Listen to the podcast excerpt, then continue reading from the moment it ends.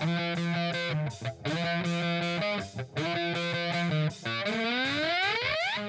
following podcast is scheduled for one fall with no time limit.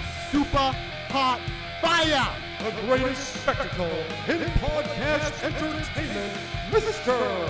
Nestlemania. That was literally verbal diarrhea. I'm setting the bar awfully low. Titus O'Neil keeps running directly into that bar. Get him off my TV, get him off my TV. You make me very angry. The man who has a better IQ than you, the awe-inspiring JC.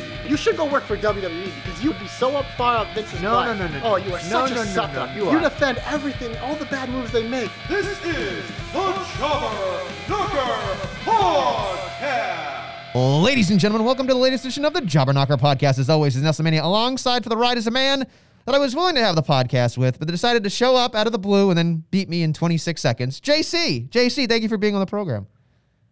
Look in my eyes, what do you see? The cult of personality. Yeah, we ain't gonna talk about that fucking SummerSlam bullshit yet because Nestlemania, we had one of the greatest, if not the greatest, return moments of all time on Friday night. Is that fair to say? Well, you're not going to get an argument out of me, for sure. I, how do you? You so- are my Nobel Prize. That song's been stuck in my head since Friday. I just can't help it. I it's a great that song. It's a great Oh, song. it's so good. So obviously, we're going to start off. We're talking about CM Punk. CM Punk returns. It was great that they started off the show. They had the long entrance. They cut to commercial. They have him come back. A lot of people, specifically Booker T, came out and said that uh, he spent too much time talking about the WWE and the ice cream bars and the whole thing. I think Booker T does a great job of trying to stay relevant in a world where he, he's pretty irrelevant right now. Uh, but uh, for me, I cried because uh, again, CM. Here's the thing with me, uh, full full bias aside. Uh, JC knows this specifically. Is I said after 2011. I just didn't have a person to cheer for. I had no, you know, woman or guy that was my person. CM Punk was the last guy that I really had a connection to emotionally. It was good to see him back. Uh, the crowd clearly cared for him in Chicago. It was the best place to have it. Uh, I, you know, a lot of people say it gets the buzz talking. It gets everything talking again. So, honestly, I think this is super positive for everybody involved. Obviously, other people are going to make the joke about the Colt Cabanas and other people that don't get along with Punk right now. But I'm assuming that's that stuff is always professional. Uh, but I, I just, I in my life, it's like it's almost one of those things where you pinch yourself. You're like, is this really happening? Is it really happening? And he, and he did to return, and in, in a huge way, he stated everything he wanted to state. And of course, he said, I have every Friday, every Wednesday, a couple of pay per views, and all this other stuff. So it sounds like he's sticking around for a while. It doesn't seem like it's a short short term deal or anything like that, which is uber exciting. Um, maybe he'll get the Brock Lesnar minute. What do you think, JC? So those first off, those 17 minutes that we got at the beginning of Rampage were 17 of my favorite minutes of wrestling all time. Like I've CM Punk, like he's amazing. I've always loved him as a character. There's some of the things like maybe I think I was talking to people. I think I just don't really care for Phil Brooks that much, but I love CM Punk because he just he was always someone who always did things his way, even when he shouldn't have. And I love that. He was always entertaining. He was he was just good across the board. So obviously, it's one of those things. Like, do I did I always get annoyed with CM Punk chance? All this crap. Do I make fun of him coming back and whatever? Yeah, but that doesn't mean I didn't love every minute of this because this was fucking special. It was cool. It's got me thinking about the future of it. And like you said, he's sticking around. He's going to be on TV again on Wednesday. He's already has a match booked with Darby Allin. Right after that, boom, working with one of the hottest young stars in the biz. I actually have a hope about CM Punk.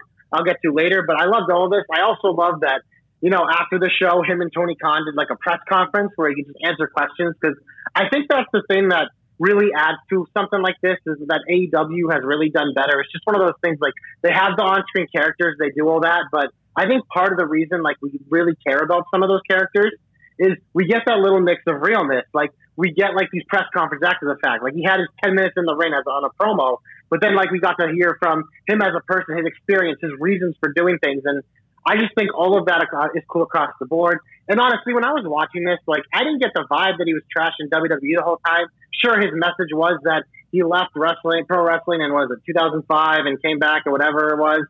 Pretty much skipped his whole WWE career. Whatever. That it doesn't bother me. I, the ice cream bar stuff was hilarious because that was something he was famous for. I love that he did it. He paid for himself. All that stuff was cool. I think if you're coming out negative against it, like, I mean, you have a motive Like whatever, we get it. We know who Booker T is. We love Booker T, but we know what he is and why he's doing what he's doing. I said uh, jokingly, it was like a take from our boy Ray Ray because he always loves to throw out the anti AEW stuff for fun. But overall, man, this was so fucking cool in a weekend where we had a lot of returns. This one was by far the best. I'm excited to where it's going, and I mean, we could spend the entire show on CM Punk, but we have a lot of shit to get to. We do, and I don't know what else we can say except that you know we're going to be excited for Darby Allin. We're going to be excited for All Out and all that stuff. I mean, there's going to be more to talk about. There's more meat on the bones, and like he said, I can't say everything right now, but I can tell you I've got time, and that's the most important thing to him is he has the time um, to express how he feels. So for me. Obviously, I don't want to see him wrestle every week. I think that takes his specialness away with him. He's in that category as we usually talk about JC. But I'm really excited too because, like I said, it creates a feeling of wrestling is important. And I, we've always known that WWE makes things feel important. We always know that WWE is the most important thing in the world. But something specific to me is that CM Punk went out of that world into back into professional wrestling with AEW. And it, he, whether he knows it or not, he made everybody turn heads and he made everybody notice a product that was doing very well. But now everything is going to be centered on that because I think he brings more eyeballs and more of an audience with him. And it proved it, I guess, in terms of the demo and the whole, what the rating was. So I'm very excited for it. And uh, I'm not going to get too excited because I'm sure this is uh, equal or greater than TJ and, and Garny Gargano's relationship uh, for Nestlemania and, and uh, CM Punk. So let's move on. Let's get into the things that I think are very important. Might as well go right into SummerSlam. SummerSlam, and we kicked off the show in WrestleMania just as we predicted last week on the show with Bro, RK Bro versus AJ and Omos for the Raw Tag Team Champions. Look at man, I this I watched this like twice. I watched it once live, and then I rewatched this and a couple other things like the next day. I like to do that sometimes to kind of see like if my impressions were more of just excitement or whatever. But the first time I watched it, it was a fine match. I liked it. We all just wanted the moment. We got it after the match. They did the post. But when I rewatched this match, you kind of notice different things. And specifically for me, I was watching Randy Orton, and he's usually very good at staying in character. But all throughout this process, and we've seen glimpses of it in the backstage segments and stuff, you could see this motherfucker's having the time of his life with Riddle. And you saw it even more on Monday, which we'll get to. Just watching him is like, I'm watching Randy Orton have fun. And like, you know, we know usually his fun is doing evil, dastardly things. But for me, just watching him do this, and I'm like, damn, this might be the first time in his career that Randy Orton is legitimately a genuine babyface right now, and it works because he still has his edge. But just like pairing him with Riddle, like it doesn't feel forced with him being a quote unquote good guy. Like, and I was just watching, I was like, wow, that's actually really cool. Made me appreciate the moment more. Like these guys are on top of the world. You know, we can talk about how they maybe botched some stuff in the lead up. Didn't matter to me because this was a lot of fun throughout. It's funny because I have the exact same feeling about most of what you said, but the one thing that really threw me off was I wrote down it. This was a reminder for me when I was watching that Orton is a terrible babyface in some a- aspects of what he does, and you can tell that he's just like. It's not that he's not committal. He is. He's definitely committal to what he's doing. It's just he's committing to it, but maybe it's just me because I, I I know like when I'm watching, I want my Randy Orton to be this way, and I have to I have to give a bigger scope of it and think, okay, well, clearly Randy Orton is doing the best he can in the situation. But something about him getting the crowd behind him is just odd to me, and it doesn't doesn't fit. And I'm sure over time I'll learn to love it. It's just the team's great. It makes more sense. I know, um, especially on Monday night, it was very kind of interesting in the way that it unfolded. At least we can talk about it at some point, but. Uh, obviously, RKO wins in a big way, and the crowd just erupted and, and loved both men. So, I mean, that, that was really the key there. It didn't matter what happened, the crowd loved it. Yep. Next up, speaking of crowd loving it, match of the night Alexa Bliss and Eva Marie. I mean, this is exactly what I expected it to be, except for I didn't expect Eva to actually wrestle this much. So good for her, you know, it's better than what we used to be. But Bliss got the win as expected. Doudrop laughed at her. They broke up. We move on our way. But hey, you know, I think uh, I think this this is one of those storylines where I look at it. It is what it was. As much as like there are things like they used it for the perfect length of what it needed to be, and now it's over and it's done, and it made sense. So I can't hate it. No, and I totally did. I totally agree with you. But the one thing I wanted to say was the star of here was Doudrop. You can talk about Alexa Bliss, you can talk about Eva Marie, but they went out of their way, especially on Monday night, but specifically on Saturday night, to do this whole thing where she announced that Eva Marie was the you know the loser and wrong and all that stuff. Like I, I appreciated that more than anything because you know Doudrop is really the person I'm kind of thinking is the X factor and all this. We already know the stats of Eva Marie. We already know the stats and and the feeling that Alexa Bliss gives people. Doudrop to me on a bigger on a bigger scale in terms of like what she's can accomplish or what she can do is still we know what she's good at. But I think when she gets to Raw or SmackDown, now you're getting to see a little bit more of what she can do. Uh, we already know she's great in the ring, but for specifically for this impact, I, I thought, hey, she did a great job on Saturday and even better job on Monday. And I'm glad you mentioned that because that's been my whole thing when this thing started. Is people complaining about Eva Marie? I'm like, you guys aren't seeing what they're doing here. They're using Eva Marie to get a new star, a new call up that 90% of the audience isn't familiar with. Over. And guess what? Say what you want about it. It's working. So Eva Marie is elevating people, which I never thought would be the day, but they found a way to take something that has so many flaws. They glare you in the face, but use it positively to do something else, and I think it works. So bravo. Next up, speaking of positive and finding ways to make something work, Damian Priest is your new U.S. champion. Some people had this match against Sheamus as match of the night. I thought it was very good. It might be. I feel like we've said this a lot about a lot of these U.S. title matches during Sheamus's run. Is that they're like been very, very good wrestling matches. They were given time. Priest, man, this guy has become a star. He's just cool. Like you look at him, like the entrance to me, I still watch it. I'm like, man, this choreographed shit is like whatever. But him just being him, when they just like, t- if they take away all the bullshit around him and let him just like walk around, the motherfucker's cool. I don't know what it is. Even when he can't fucking talk, he's still fucking cool. So I thought it was cool that the cool guy won the title. Yeah, the other thing too is uh, something that I picked up when I was watching, and I thought it was definitely very telling about our boy Sheamus was. So he, the crowd started chanting when he did the beats of the Bodhrán, and he just stopped and he looked at everybody and was like, "No, no, no, no, no, no! You don't get to do that. You don't get to do that."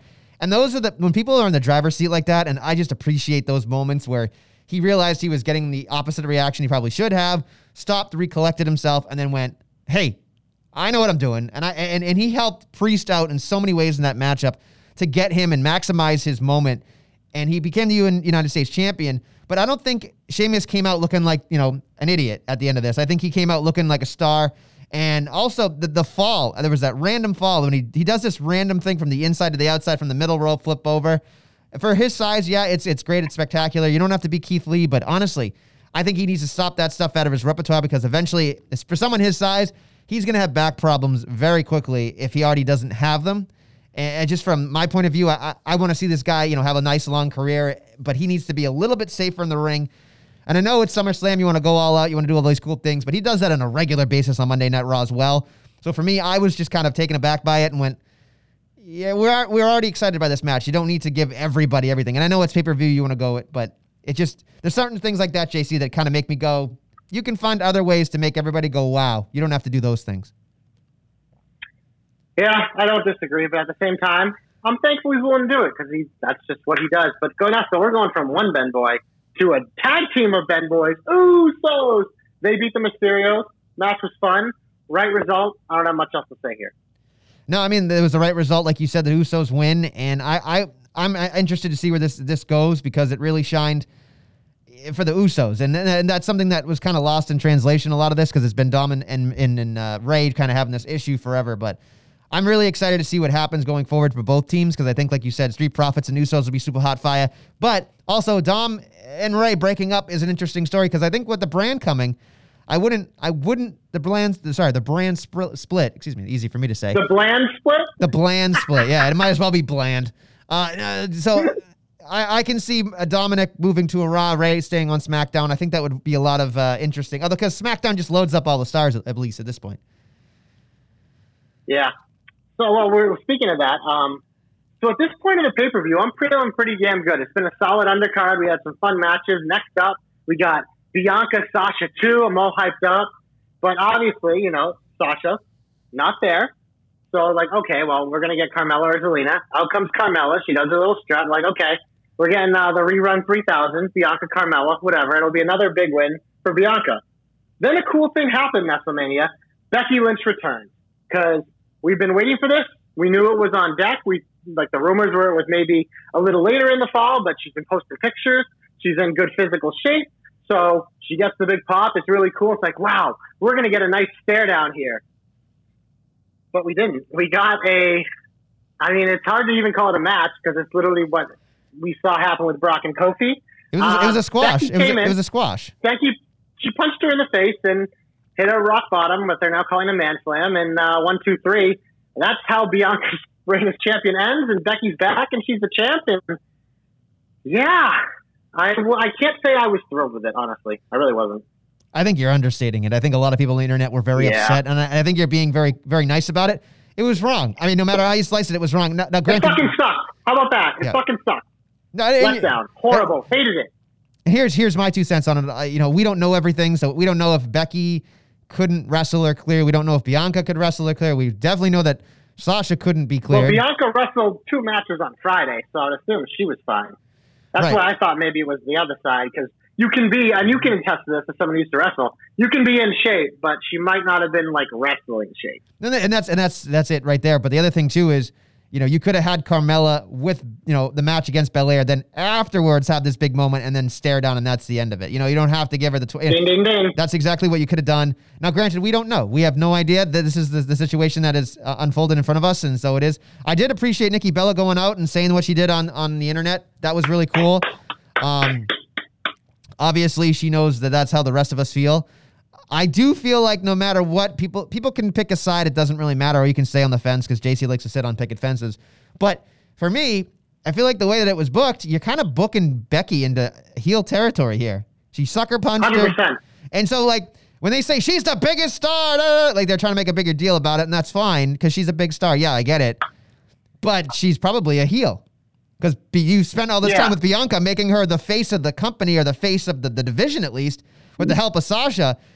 It's incredibly frustrating as a crowd, and I'm sure you know people just don't care because they're like, ah, it makes more sense. You know, people are freaking out because of other things that are going on, and Becky needs to be here and there, whatever, everywhere on top of a truck, whatever. Face needs to be everywhere. I get it, but it's hard because WrestleMania.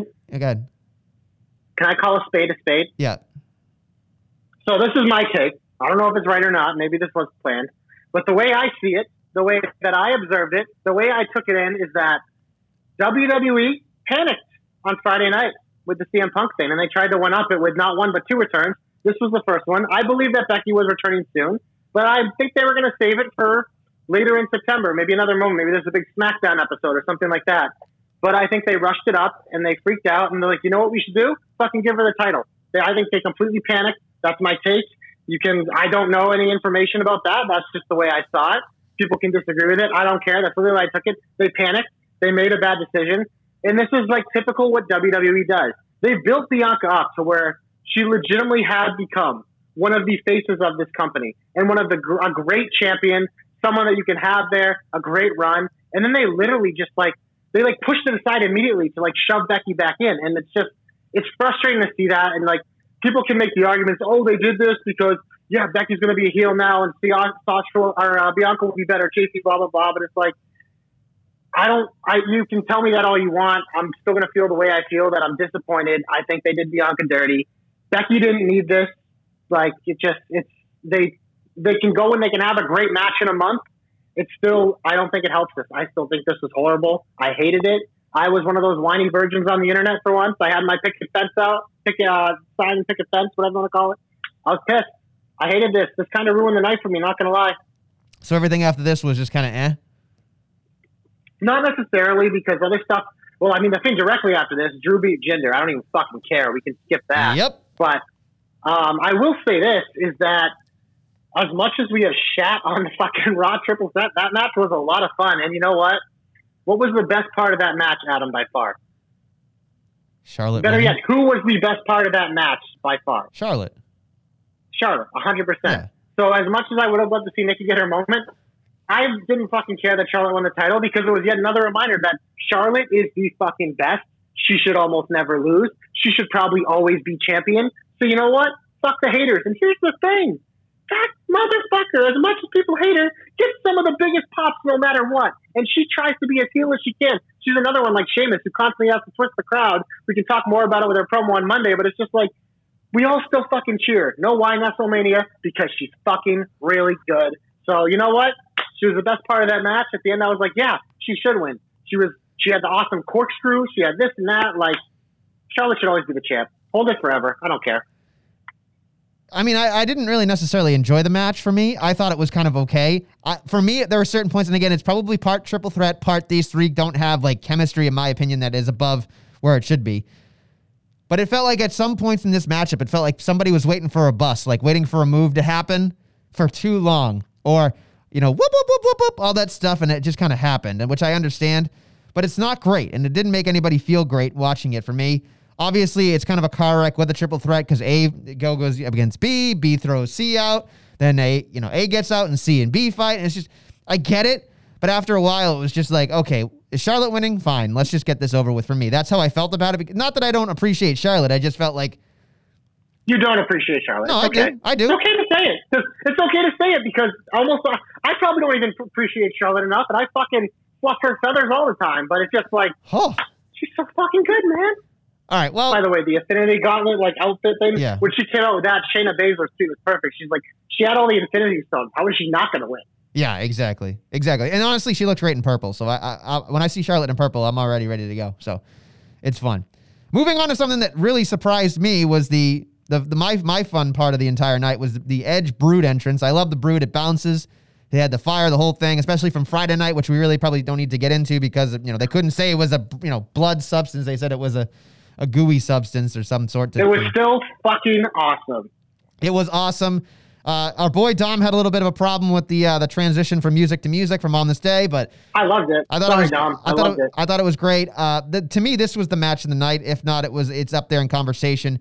Uh, I really enjoyed everything about it. The only thing that I really didn't like, which fell flat for me, was the finish because I felt like, and I, and I don't have a problem with the tapping, but just like the wrenching of the the headlock for me was just such a. We've talked about this at nauseum, JC, on this program. It's just a submission finish for me is always kind of like secondary. I'd rather not use it if necessary. I get it for certain reasons.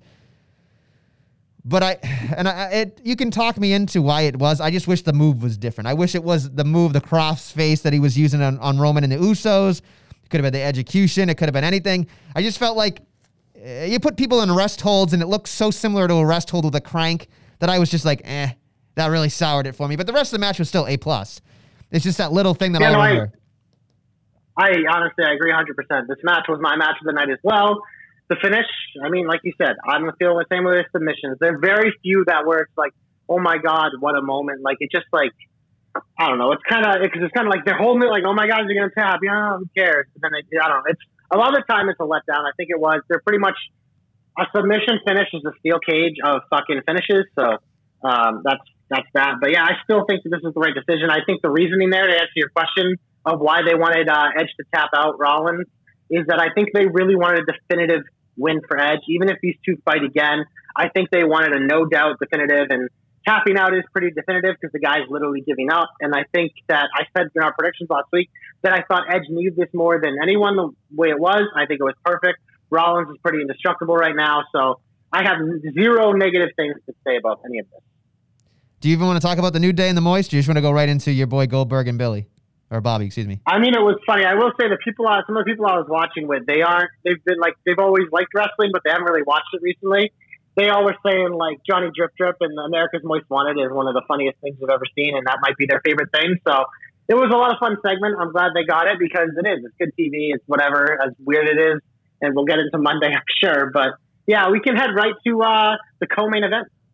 So obviously, this was a longer Goldberg match. Uh, shout out to my boy. I say my boy. He's not my boy. Shout out to Channing Thomas, who was one of the Goldberg security guards on the left hand side there. Uh, um, he's a New England wrestling stud. Um, he doesn't really know me very well, but anyway, uh, I've called a couple of his matches. He's he's probably going to get called uh, to the uh, NXT roster at some point just because he's awesome. Anyway. So we have this whole thing going on with the Goldberg, and it wasn't a masterpiece in terms of technicality and, and all this other stuff that they do, or a technical masterpiece, excuse me. Uh, but it ended with uh, Goldberg not being able to continue uh, after the knee. I actually didn't see this coming. I actually liked it because I thought it worked for Bobby. Uh, and then, of course, after the match, we have your boy Gage Goldberg gets involved, jumping Bobby from behind, then gets thrown in the hurt lock. It's an odd place to put kids uh, under 18 kind of jumping in there. Um, but it's good heel heat. I get that.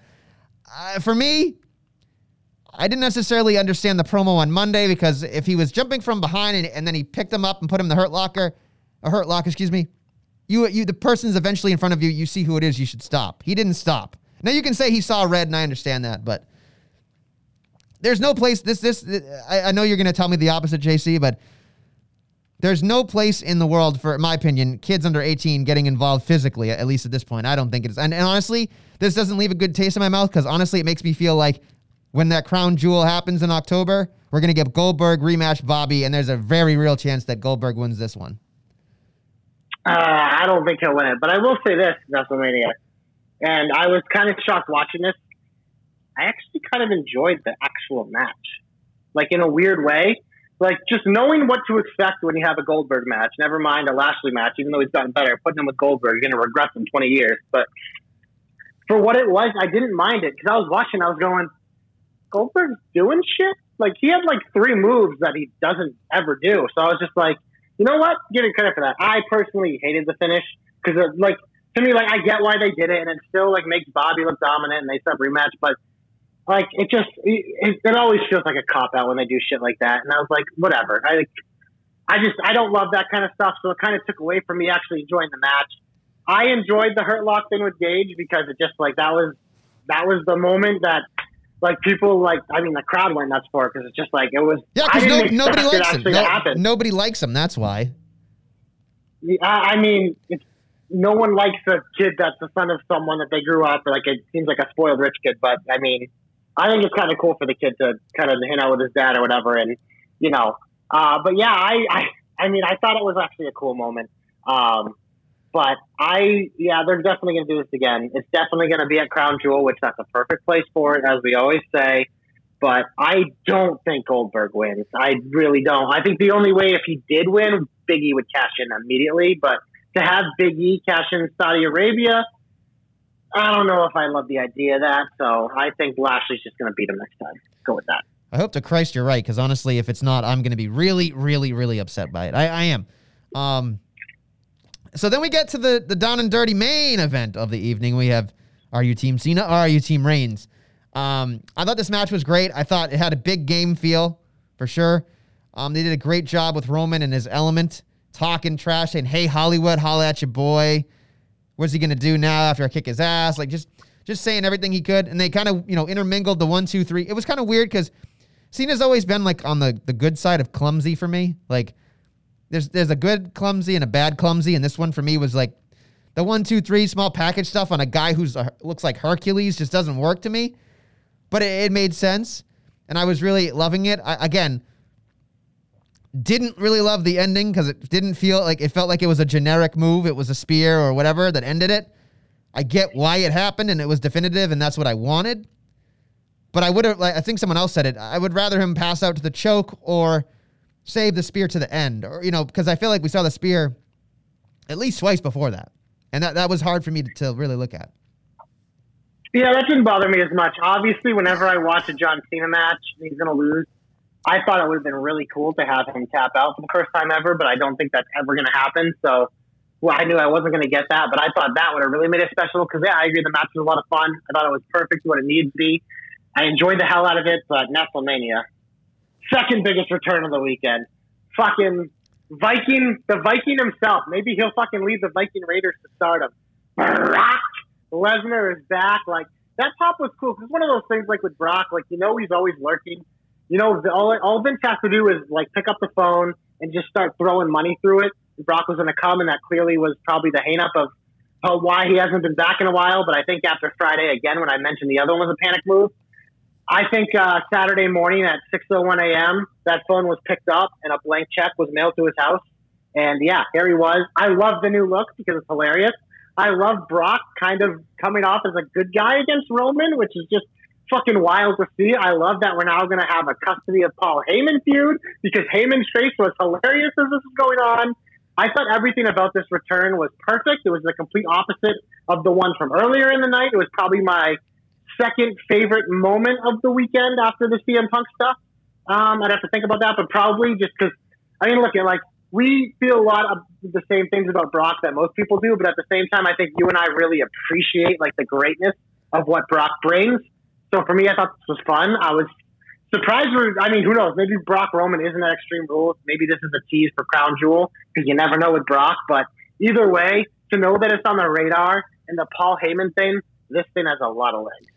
It does, and it also gets me very excited for finally maybe we get Lashley versus uh, you know Lesnar, and I think that's really what I want to see. Uh, it's not going to be pretty either way. But uh, the one thing that I would, did want to say is Roman Reigns has been on a tear, just mowing down motherfuckers. You know what I mean? Just doing it. But then Brock comes out, and, and in my head, subconsciously, I went, Brock's better. I, I, and I don't, I don't necessarily believe that, but my brain led me to that conclusion already. When I saw the stare down, Do you- I went, he's less than. No matter how much tribal chief is there, no matter how much bells and whistles you can do, and how amazing he's been, for some reason, and I'm probably wrong, but in my head, my natural state went back to, yeah, Lesnar's just fucking awesome. Way better. I just have I have a follow up question because I think maybe I'm not saying is the reason, but this is the way that maybe it is. Roman's on TV every week, so we see him every week. Whereas Brock, every time Brock appears on TV, it's special because it's so rare. Do you think that's maybe why you think like that? Maybe. Because I could see that. Maybe. that I- makes sense to me. Maybe then that, that's that's a fair assessment to make. But for me, I just I think here's the other issue to that. JC is he just beat up Roman Reigns in his entire career for most of it. Like he's either beaten him or there's been some chicanery. And there's always that that one SummerSlam, obviously, that he won, and then it was like, all right, good night, everybody, so nobody could boo him.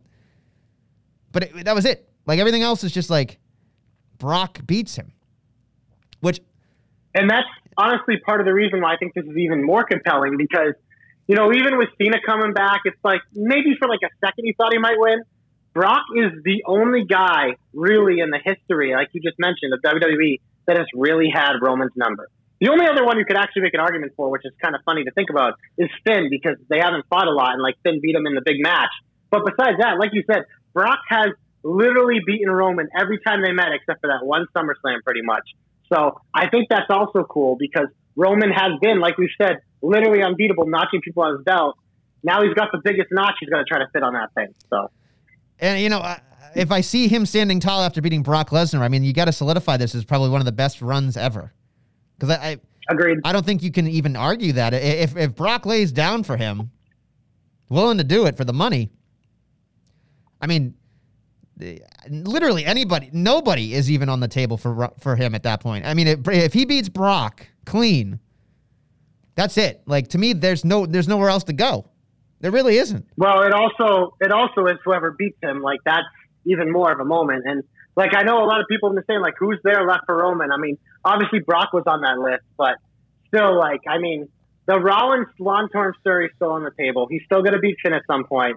And then the other one, and this, I mean, I really still think they're building for this eventually. Is if they can ever get Drew's momentum back, I think they want to do a Drew Roman. I also in WrestleMania want to see, and who knows, if, depending how they do Survivor Series and if they're both still champs.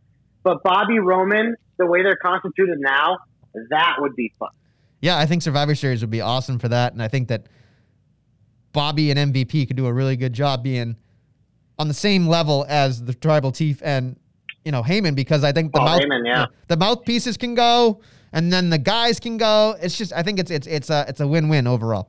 But that's pretty much SummerSlam overall. What do you think? I thought, besides the major letdown for me in the middle, I think I enjoyed most of it. I didn't get to see it live, obviously, because I was at uh, commentary at uh, Proving Grounds Ultimate Alliance. But uh, special shout out to my boy Joe Stopper and the the Dummy Feds uh, who came out to support us. Um, it was a good time. But I did I did watch most of it uh, live when I got home, but then obviously watched it in the morning. It felt like it moved really slow for me, even fast forwarding through things, but mostly the entrances. But other than that, I think I think it was more of a six out of ten for me. That's how I felt. It was good. Ooh, yeah. wasn't- See, I, I, I, I think that definitely could be because you weren't watching live and you probably knew some of the results. Because I get like that sometimes too. Um, but it just there was a lot of really good stuff in there that maybe like when you're just like skimming through it didn't seem as good. Um, I'd probably give it a seven and a half or an eight, so a little Okay. higher. All right. All right, let's get into the, the regular part of the program. It's always time to be in the shine. Of course, Mandy Rose, yada, yada, yada.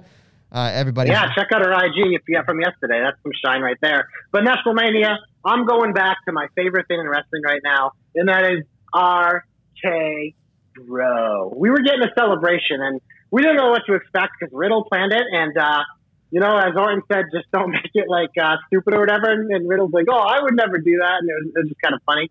But um, I mean, it was a lot of fun, man. Like Riddle's a national treasure to me. Like him the lawn to Randy Orton's son, I could watch that all day. It just feels good. I love like how they took all the extra pyro left over from SummerSlam and just blew it up at once. I thought that was a funny thing to see. Um, Riddle giving Randy the scooter, I thought was funny, but I also love that it paid off because when we had the AJ match, Randy used the scooter and broke the scooter over Omos to help Riddle finally beat AJ in a singles match. So I enjoyed all of this. I thought it, I'm glad it main evented. I'm glad it was a lot of part of the show because to me it was the best part of the show. I really loved everything you talked about, but for me specifically, it was, you know, they had the, the scooter, and I thought to myself, oh, the scooter's so stupid. The scooter's so stupid. And Randy's not going to run down with the scooter and all that stuff. But at the very end, he used it on Omos, which I thought was a nice way for them to actually, you know, do that kind of stuff. Because, um, you know, it's Randy Orton, and he's not going to do something like that. Uh, but it did show that a, a sense of solidarity, and, you know, of course, at the end of the night, they kind of posed and did their thing, and the crowd loved it. So I think it checked a lot of boxes. Uh, You know what else checked boxes for me in WrestleMania? Yes. Oh, what- no, go go ahead. What, what, no, no, a, guy- you're the you're the shine guy. Go ahead. Whew, Nestle, is this feeling a little moist in here? Because you know what I enjoyed thoroughly? It's one of those things where I couldn't take my eye off the TV, and I secretly really enjoyed it, and that was Moist TV uh, with Johnny Drip Drip with special guest Logan Paul, who that asshole was making fun of Baron Corbin. Do you know why the crowd hated him? Only because of that, not because of anything else he stands for. But this honestly was hilarious to me because it's always funny when you get like non WWE like people who aren't used to like the crowds like this, just having no idea what to do. Like you tried to like at first, like, oh yeah, but you will learn. I'm just like, dude, that's just gonna make it worse. So you know, back in the in the back, Vince is like, Miz, get out there, because Miz's music hit. You see Johnny like whispering into Logan Paul's ear. I just, I think that shit's hilarious because you can't script it; it just happens. But Miz comes out to save the segment. Him and Johnny Drip Drip still doing their little bicker thing. Obviously, Miz has a match. Xavier Woods beats him. Um, but obviously, the big moment happened after the match where Miz finally turned on Morrison. I thought this was a vicious beatdown. We have we've got a lot more of like goofy, funny Miz than we have serious bad guy, bad boy Miz for a while. So it was kind of cool to see that. As much as I want these two together, like they're setting up for the biggest moment of Johnny Drip Drip's career, and that's when he beats the Miz. After that, who knows what happens, as we've talked about. But in terms of a segment this week, it was my second favorite thing. So I agree with you. There was a lot of good stuff there, especially with the meat on the bone with uh, Miz and Morrison in general. And, and Logan Paul, you know, he gets booed more than anybody else in this business. It seems better than anybody else, better heel than everybody. Uh, but I am curious, based on the people you watched with on SummerSlam, or with uh, with people that you watched with SummerSlam, um, you said they loved America's Most Wanted the most. Do you think, based on what we said last week with this, the gla- or two weeks ago maybe with the glass ceiling, has that changed your perspective that maybe we're wrong, and that there is a higher ceiling Uh, for John Morrison? I don't think so because I, I think still think the ceiling for him is to, could he win a mid card title easily? He might go to SmackDown, maybe he wins the IC title, like whatever has a decent run. But I just the next level for me would be like a world title, like uh, like a main event guy. Like could he wrestle for a world title and lose? Sure, but I don't think he's ever, God forbid, going to win a champion, a world championship or anything. So for me, I think he's just a, a mid, a mid to high mid carder. Like and that's fine. I don't think there's anything wrong with it. Like I said, if you're doing that, you'll have a career forever. You'll have a successful career, and that's pretty much what he's done.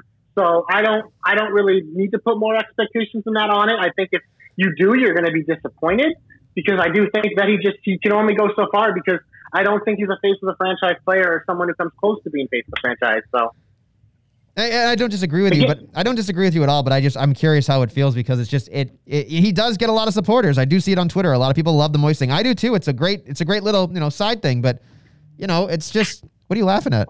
the moisting. you used to have a. Sorry. Well, whatever. It's not wrong. the moisting. The moist thing. I even almost made you Oh, spit take man. there. But it's something. So let's move on to something else that made me very excited. I did not appreciate the opening segment really that much with, you know, whatever's going on with Bobby and, and MVP on Raw. But I will say the one thing that really made me excited was backstage after the stupid tag match. I was like, Sheamus versus Lashley. I did not think that was going to happen. If that happens, and obviously it's next week. But if that's going to happen at a pay per view with Extreme Rules written on it, oh, Bubba. Uh, Bubba. see, I took it. Yeah, I think next week is going to be fun. I don't think we're going to finish though because here's my prediction for Extreme Rules: Fatal Four Way, which honestly isn't the worst thing. You get four guys weapons, let them beat the fuck out of each other. I also think it's an incredible spot for Priest to be in to win that mid card title and get a chance to challenge for. I think that's cool. Sheamus deserves this. Having him and McIntyre and Bobby and Priest like that'd be physical. So yeah, I enjoyed that too because it's not something where you see a graphic where it's like, whoa. That's why the kind of theme here of like we were going to get Bobby versus Priest and that broken up. I think you tweeted it and other people tweeted. It's like on a show full of reruns, when you get something new, you kind of appreciate it. Just looking at the graphics of Lashley Priest and Lashley Sheamus, it's just like something new.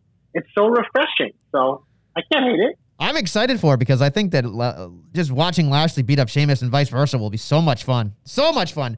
So I'm looking forward to next week. I'm looking forward to where this goes because I know Sheamus isn't a babyface by any stretch of the imagination. I don't think Bobby will be either. But man, I'm excited for that. Like I, I this is the one match I went. This is like Godzilla, like Godzilla versus Mega Godzilla. This is it. It's kaiju. It's awesome. And I love it. Sometimes you just got to let people fight, and you know they'll fight in this for sure. All right. Anything else that you thought was very shine worthy? The only other thing I had is I'm uh, I'm still enjoying the Mansoor Ali stuff. I love their dynamic week in and week out. Where last week, like obviously Ali helped Mansoor get the win with the little uh, kick there behind the ref's back on the roll up, and I like that Mansoor, who's supposed to be like the Milky White of Milky White babyface, is supposed to be like, man, maybe stay out of my way. And I loved during the match they kept going to Ali, just like listening to him, turning his back at him, kind of laughing, and I like that. You know, uh, Mansoor did get the win because Jinder just you know beat him up, but for a DQ. But I'm enjoying this little storyline because it's like it's a lot of fun and like it's one of those things we always like kind of shit on WWE for randomly throwing together tag teams. Well, to me, when you get something like this, where same thing with RK Bro, when you're organically building a storyline to make somebody become a cool tag team, that's the formula, man. I think it's awesome. This is a lot of fun. It's a, something on Raw that I think week in and week out, it's different from a lot of the stuff that we get. I like that they mixed it up by having them kind of feuding with gender this week as opposed to just like the T-Bar and Rip Mace over and over again. So this is a nice little like CDE list storyline that I'm enjoying. Yeah, I mean, there's definitely legs there, and he still cares about him, and I understand that, so that's good. At least it was one of those things I want to do it the right way. I want to do it on my own, and maybe someday he'll learn differently. And I, I, I totally understand that, and I get that. But you know, they they lost obviously, but like you said, Mansoor did a good job at least trying, and I, I I'm I'm curious to see how far this will go. I don't know if they'll ever win tag titles because they got real issues going forward. It doesn't seem like they can go much further out of it, but I, I'd like to see them get at least a shot at him. I think with the brand split coming up and things shaking out, you never know where it goes. I think because I think it's one of those things like this storyline doesn't have to pay off in a month. This can continue to be a slow burn. Use it to like you have like an undercard tag team feud, and I think someday they definitely could win. I just I think you're right. The imminent future with the Usos and RK Bro not going to happen, but I think down the line it's definitely a possibility. All right, anything else that you really enjoyed? I feel like we're going over SmackDown too much, but SmackDown was really lead up for SummerSlam, so it's kind of No, like dude. Uh, here's the thing about even SmackDown, even the stuff that wasn't a lead up for SummerSlam. I fucking did not enjoy that show at all. It was fucking garbage. Go home. Get that out of my face. Horrible. All right, bruh. yeah, Uh, Brit. oh, so by the way, I thought of you the other day because I was listening to the uh, Eric Bischoff podcast, and he actually said to Conrad Thompson, he said, uh, "Yeah, that's what it is, bruh." And I went, "What?" Like sixty something years old using bruh, but whatever.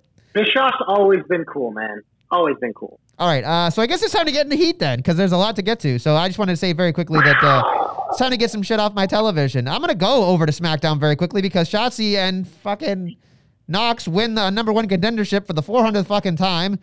Uh, and the, the tag team champions are in a jobber alert, by the way, which is goddamn ridiculous. Otis beats Montez, jobber alert, nobody cares. Then Boogs and Nakamura beat Ali, sorry, uh, Apollo and Azeez, jobber alert. That was whatever. Then Zelina loses to Belair, jobber alert. There's so many things on this show that I was just like, huh? What? The same thing over and over and over again. Then on Raw, just because I want to get these things out of the way, I just, for the love of me, can't understand some of this shit. You have, let me see where it is. Jobber alert, as of course, uh, your boy Ricochet, which we can get into. Bullshit. This whole fucking outside. I don't care if the SmackDown shit was horrible. Apollo didn't get an entrance either. Fuck that. But first off, don't do that to Ricochet. If you let Ricochet and Kross actually have a little bit of a match, it'd probably be good. But you know what? It honestly didn't matter because I think we were all out of it when we fucking saw what Kross came out. I mean, he looked he looked like something out of Demolition or S and M, whatever you want to say. like what the fuck is this? This is literally like, like I'm literally looking at this and I'm just like, what are we doing? I will say, someone said it in our uh, our DM chat, like like, hey, at least uh, the entrance was right before commercials, so you could miss most of the awfulness. But it was like they're freaking thing. Uh, they're looking at us like, oh, you know, Kross is just it's not believable without Scarlett. How can we make him cool? Let's put on some fucking stupid thing on his head that makes him look like a moron and give him fucking suspender straps across his chest. It'll be so fucking cool. and it's red because it's raw. Oh my god! Like this poor motherfucker, man. This poor motherfucker. He does have sexy suspenders, though. That's what I'm going to call him from now on. Ugh. Sexy, sexy suspenders. guy. it's not even that. It's just that he's got suspenders and he's got like a little bit of like a skirt or like a flap in front of him. So it just overall just doesn't work for me, and it doesn't take him seriously at all. And of course, you know, in NXT, the crowd hated him and told him, you know, saying please leave and Dude, that and- was and Har- brutal. and Hardy, That was- Hardy. that That is- honestly, so it's one of those things. Like, look at that. When I watch shit like that, that kind of hurts my heart a little bit because, like, I don't really have as much of a connection with Karrion Kross, like whatever.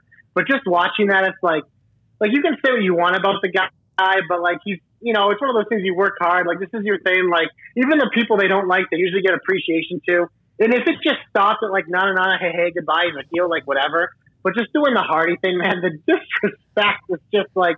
I was like, man, I was like, I fucking feel bad for this guy. Like, shit, man. Like, because it's not, it's not all his fault. Like, he definitely has his flaws, and he's like, there's, you know, you can give him like 15% blame, but this poor guy over the last two months has just been fucking dragged through the mud. and they can save him. They all they all know how to save him and rebuild him. We know that's going to be the case. So Yeah, give him Scarlett. Boom. There's your band aid to at least help it heal. Yeah, that's true. Is there any, is there anything that you particularly were upset about besides what you just discussed? No, that was pretty much it. Everything that you mentioned. And the Carrying Crossing was a big one because Yeah, that one. Like, yeah. that picture, like, what are we doing? What are we doing? Some of the memes that have come out of it are so.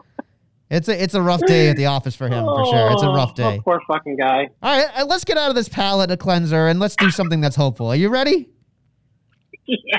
All right, You go I'll- first. Glorious, you're my only hope. All right, I got to do something very simple. I was very ecstatic by Monday night when Charlotte was talking and then she got interrupted by Alexa Bliss, and I went, ooh, ooh, oh, yeah.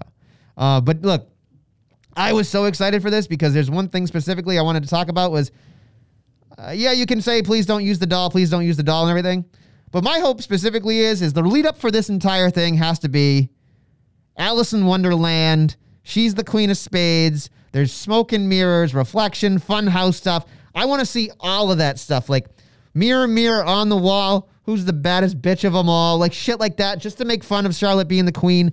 I want all of those things that you can just take apart and, and, and put into this because you can do the extra stuff with Bliss, but you can do a lot of the extra stuff with Charlotte and make it feel different. Because a lot of the things that Charlotte does, she parades herself out there, and she gets booed, she has a great wrestling match, and then you have to boo her again. But with Bliss specifically, when I was looking at this, I went, not that Bliss is going to beat her, and I don't think it matters at that point, but I will want to be for the next however many weeks interested and entertained by something that could give Charlotte a lot of legs here with the Queen stuff, with Lily, and also just the just the whole presentation of everything. Because whether she's the Queen or she's Cruella de Vil or whether, like you said, you know the Thor, Infinity Gauntlet, not Thor, excuse me, Thanos, Infinity Gauntlet stuff. I think this is a perfect place here where the Gaga will give me a nice break from the normal Charlotte stuff we are normally dealing with. And she doesn't have to wrestle every goddamn week, for the love of God. But also, Charlotte can really probably make Lily watchable, is what I'm hoping for. And make Alexa Bliss better than she is right now with what she's doing. And I think it's an overall win. So I'm very excited for it. But I need, I want that funhouse, that mirror, that that kind of like Disney villain versus Disney babyface kind of thing going on here. I think it I think it'll work in some twisted way, no pun intended. I think it could work. I'm very excited by it. And I'm I'm hoping that Charlotte comes out kind of darker after all this. Yeah, um, so this is, I think, where the Nestlemania and JC Infinity Stones combine to like really appreciate something is you can cover all like the extra stuff and the detective stuff and really bring that home to why this would be awesome. Be awesome, and I can just simply say that Charlotte and Alexa, they're two of the biggest stars in the company, period. Two of the most over women who get reactions no matter what about their shit. Um, they're two of the better promos in the entire company. Um, Charlotte's someone who really hasn't got to use that as much recently and really entered this Gaga world, whereas Alexa has been living in it for almost a full year now. So I think all of that stuff together just makes this not only refreshing because it's new, but it's also awesome because we've talked about like the Raw Women's Division being a fucking shit show. Well, Charlotte can solidify it at the top. Alexa Bliss as the top contender makes so much sense. They also, hey, you look at the two Raw Women's feuds at SummerSlam. I love when it's like the person who wins the B feud now is the moves on to the A feud. That's literally like that's how you're supposed to draw it up. So everything about this is great. When these two have met in the past, they've had very good matches too. So I think that's something to look forward to because I think having someone who's almost the opposite size wise and everything of Charlotte makes it a lot more interesting. So I am very excited for this. I'm very, very excited for this. All right, what's your hope? So my hope, I teased it off the top, is about CM Punk, CM Punk, because you know what? I, I fired off a tweet with a bunch of like CM Punk matches that could happen in AEW. Didn't even have enough characters to add all the ones I wanted, but there's one in particular, and I was thinking like something I would love to see that would really get my fucking heart pumping and my pants tent going crazy right off the rip is we know he's facing Darby Allin at All Out. I think CM Punk's going to win. I think CM Punk should win because I don't think it'll matter him beating Darby Allin as long as they have a great match. I think they will. But what I'm looking for is where do we go next with Punk? Well, I don't want to waste any time because I want Maxwell Jacob Friedman, Friedman, I haven't botched his name, to come out with Wardlow and beat the living fuck out of absolutely murder him. Because there's an argument this could possibly close the show. So you know what, MJF, he's already one of the biggest stars they have. He's the best heel they have. I think his Jericho thing, maybe they have a little bit more to finish up it all out, but I'm ready for him to move on from that to something else. And if he's not going for the title, I want him to go after what's probably bigger than the title right now, and that's fucking CM Punk. And it's one of those things where it would just it just be a perfect thing to get the biggest heel versus the most over thing, have it clash. Like you could then continue the storyline where literally like you could these two on the promos going back and forth like oh my god, Wet Dream City. So I just I think this would be a cool way to get right into it afterwards. It'd be a good way to keep these two away from the title for a while longer, so we can get Hangman back in there finally to take out fucking Kenny fucking too many belts there. So that's my hope, man. I want it. I want MJF versus CM Punk. Get these guys going a different way. I want it, and I want it now. Awesome. I love it. MJF is a big deal, obviously. My comeback as we go into comebacks now. I am going to give mine to Brock Lesnar. Obviously, to me, CM Punk made the needle move the most. I think Brock was second behind that. Becky, not so much after that. But I am very excited to see where this goes with Brock Lesnar. I think more importantly, I think Paul Heyman's going to do a great job on both sides playing ping pong. But also, there's a lot of things going on here for me where I think Brock can give back to a lot of the younger guys. I want to see a Keith Lee, Brock Lesnar. I want to see all these other things that can happen. So for me, when he came back with that goddamn ponytail, I laughed, but I thought this was fucking awesome. He's more terrifying with the ponytail, apparently. So I'm very excited. That's my comeback this week. Brock Lesnar. JC, what's up with you? I love it. I love it. And CM Punk is the great comeback. But you know what, WrestleMania? I'm mixing it up. My comeback is going to go to something that isn't even going to be on your radar. And that's because it happened also last night, I believe. And, you know, we have a new uh, article weekly on jobberknocker.com. Our boy TJ is doing Ring of Honor. So my comeback is going to my girl, Quinn McKay. You got to read his article to find out what she did, but they have a women's tournament going on. But I'm giving her my comeback. She's great. Um, and you should check it out because TJ is great. So check out his article on jobberknocker.com. You used a plug for your comeback? I mean, it's just, I, I felt like one of those things like, I could give it to CM Punk. I give it to Brock Lesnar. I give it to the Brood theme song. Like, all great things, but we fucking talked about that shit and it's awesome. But- so I was like, you know what? You know what else I love? Quinn McKay. Why She didn't? comeback. but why couldn't you give TJ the comeback for starting up Ring of Honor? TJ's comeback to Jason. But you could just give TJ the comeback. But this no, but this is his second article. Oh, So it would be kind of like it would kind of ruin the sanctity of the comeback. So I gave it to Quinn McKay, and by boosting her, I also boosted him. I'm sure he'll take it up with you later. But anyway, we appreciate. Go check out what TJ does over there. By the way, TJ just launched an article about CM Punk. His thoughts about CM Punk returning. and what it could mean going forward for AEW and other things around the corner. So check that out over at jobberknocker.com. And TJ's been on a tear writing lately. So thank you, TJ, for doing all the hard work as well as Dom and Joe and everybody else. Okay, now it's time to big, big old finish. You want to talk NXT? Do you want to talk AEW? What would you like to talk about? Uh, you know what? Let's stick with the AEW thing because they're there. Because Wednesday they have another local show on Dynamite. Uh, CM Punk will be making his uh, first appearance, probably do a thing. But we also have some matches in WrestleMania. Let's run through them quickly, and you can tell me if you care. Varsity Blondes versus Lucha Bros. Don't care, Lucha Bros. Moving on. Orange Cassidy versus geriatric Matt Hardy. Not even a little. I can't wait till Orange Cassidy beats him. Red Velvet and Jamie Hayter. Jamie Hayter's winning because she returned, so that's pretty much it. But Red Red Velvet's been doing good, but uh, it doesn't peak the needle for me. Malachi Black in action against Brock Anderson. Brock Anderson looks like he's 50 years old. Like, hold my beer, bro. Malachi's gonna beat him with a. If if Cody Rhodes had to eat a kick, don't you think beer swigging Brock is gonna take a big kick like 30 seconds into this matchup?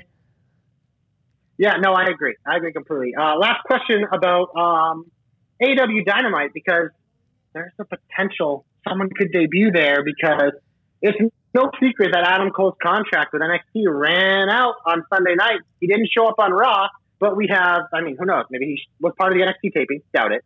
Um, but we have AEW on Wednesday, Friday, also SmackDown on Friday. Do you think he shows up on any of those three shows?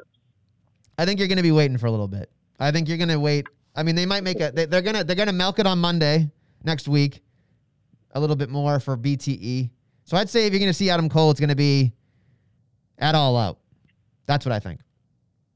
That's the big surprise I think for All Out. I think they're to do that, but that's just me personally I think, anyway. I think you're going to be getting continually getting tease after tease after tease for this guy on all their shows like they're already do on Twitter, which I think is kind of fun. So we'll see. Yeah. Uh, but yeah, that leaves us with an NXT Takeover. Our boy Dom, I believe, uh, wrote an article recap, so check that out. But we can go over it quickly here. What was your biggest takeaway from Takeover? Well, I, I you know, people are going to hate me for this.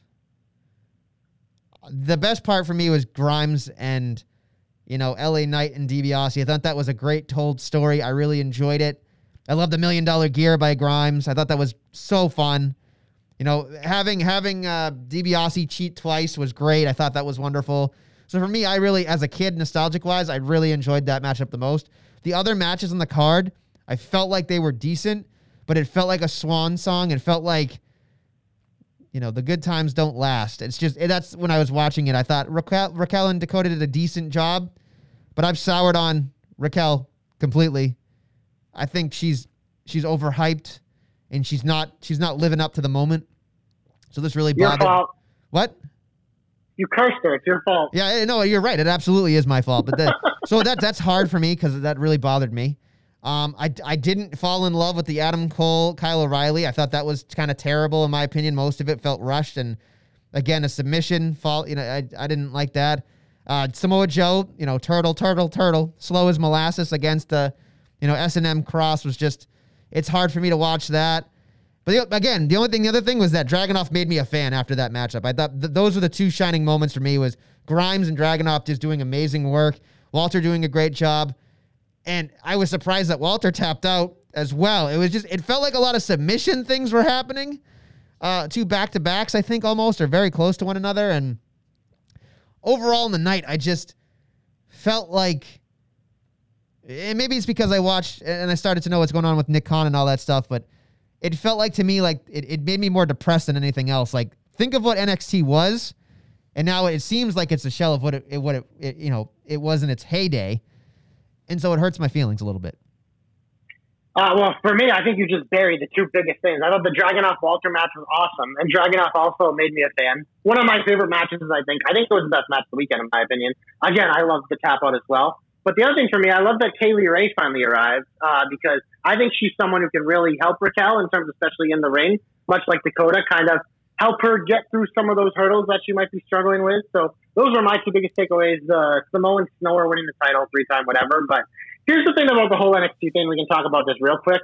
Um, is that I haven't, I don't really see it as a bad thing because we're talking about not as good as the heyday. Well, it seems like the way that I took his comments isn't kind of like the way other people are seeing them, I guess, is that NXT was always like, yeah, you could call it a stepping stone but it was also a chance for people to prove themselves and learn and get them ready for the next level. Whether they succeeded or not, it was a case by case basis. But I love the OG NXT, and I think that's kind of what they're going to, where it's more like you don't have these guys who like their goal is to stay there forever. The goal should be like is to reach the highest level of NXT and then move on. And I think that's kind of how it was. Like I didn't take it as like they're never going to sign indie guys again. I took it more of like, yeah, they're going to have a lot more in-house talent to try to build more Roman Reigns, Bianca Belair's, Baron Corbin's, these people who they literally molded. But I also think they might still sign some Kevin Owens or Sami Zayn, have them kind of be down there, kind of be like, you know, we like a lot of the stuff that you do, but we're gonna, you know, maybe add some things to your repertoire, make you a little different. That's the way I took it. So I honestly don't see it as a negative. I'm curious to see how they do it. It's obviously disappointing um, that, like, in terms of it feels like it's going backwards, but I don't think in the long run it's going to be a bad thing because I think the biggest problem with NXT is it kind of got a little too similar to the other stuff. And I think the reason why we love NXT is that it was so different. And I feel like they're going to get back to that. It's going to be more of like, you know, not to steal your guys' name, but like more of a proving ground. You know, you guys have a good name there. So. Oh, thank you, thank you. And there's like 400 proving grounds in the United States alone. But, but I will say this much: it really does bother me a little bit because Nick Khan. I don't necessarily. I, don't really care whether I, I I watched the longer interview that he had on YouTube, and I thought he did a great job articulating how he felt. And I think he gets a bad rap. He's he's very charming when I watched him. You know, he's very well spoken, and he does. You know, he's he's where he's supposed to be for a reason. He's very good at it. Um, so I, I tend to give him a little bit more slack when I, I'm thinking about what what's going on here. However, for NXT to be something, I mean, it's it's it's known now that they're to tape today. Uh, uh, sorry, yesterday and today, or or, or whatever, going forward. Uh, they're going to tape a bunch of stuff, and then it's going to be you know renovation kind of stuff. So I, I'm curious to see you know in the next month or two what happens, but. I, I am hopeful that the people that I know down there, or the people that are, are sort of blossoming, uh, don't lose their jobs. I don't want anybody to lose their jobs because of something like this. So we had a conversation. There's about 10 people in the roster that are above 30, 40. Uh, that are on the backside of 30 anyway, that uh, don't necessarily shouldn't be hanging in NXT. So I think that's part of the problem. I think that Triple H did so well creating a culture there that people didn't want to leave because they were kind of afraid of the marionette puppet up on Raw and SmackDown. So I under, I understand that, but it, so as successful as Triple H is, he kind of made his he's his own worst enemy in a way. So I, I am curious to see how this goes because it, I, NXT for the last year or two has been something I don't really care about as much. Um, and that's not because the, the action hasn't been good. It's just in terms of what we do eh, when we're talking about it. I feel like we have other people covering it too a lot of the time. So I don't want to be like everybody else. So it's it's odd. It's an odd feeling to feel, but I will definitely keep an eye on NXT because I think you're right. I think they're going to go back to what brought them, but I think people are going to definitely hate change and be frustrated by it. shocking. People hate change. It's just like, it's, could it be bumpy? Sure. But again, it's one of those things where it's like Triple H is still going to be the mastermind. I think the changes that Nick Khan and his people are making are more, he's a businessman. So they're thinking business wise. They're telling certain expectations to Triple H. Now it's his job as the creative guy and the talent guy to make it all work. And you know what? This motherfucker made it from nothing into something amazing. So he can clearly do it again because they got plenty of pieces. Like you said, there's a lot of extremely talented people down there. And I think those young people that you might be referencing, I think it's going to work out a lot better for them in the long run because they're going to get more opportunities to prove themselves. And then whatever's going to happen, what's going to happen. Because this doesn't mean that every single person next season will succeed. That's never been the case. But we've seen cases that do work. And we've seen cases that don't work. But the ones who do work are now some of the biggest stars in wrestling. So Very true. Very true. That's probably a good place to stop. Do you have anything else you'd like to say? I got nothing but just uh, five stars, five flames, and all the podcast apps. Jobberknocker.com. We pimped it a lot, but there's a ton of good shit. TJ's new article, our weekly stuff. teepublic.com slash Jobberknocker. Twitter, Facebook, Instagram at Jobberknocker. All the staff boys, uh, Twitters are in the description of this podcast. So follow everyone, like all their tweets. Tell everyone how they're great they are, except for Nestlemania. Tell them he stinks. Thank you. Appreciate that. On that note, we appreciate you listening to the Jobber Knocker. We'll be back next week with more Jobber Knockery. And the cult of personality.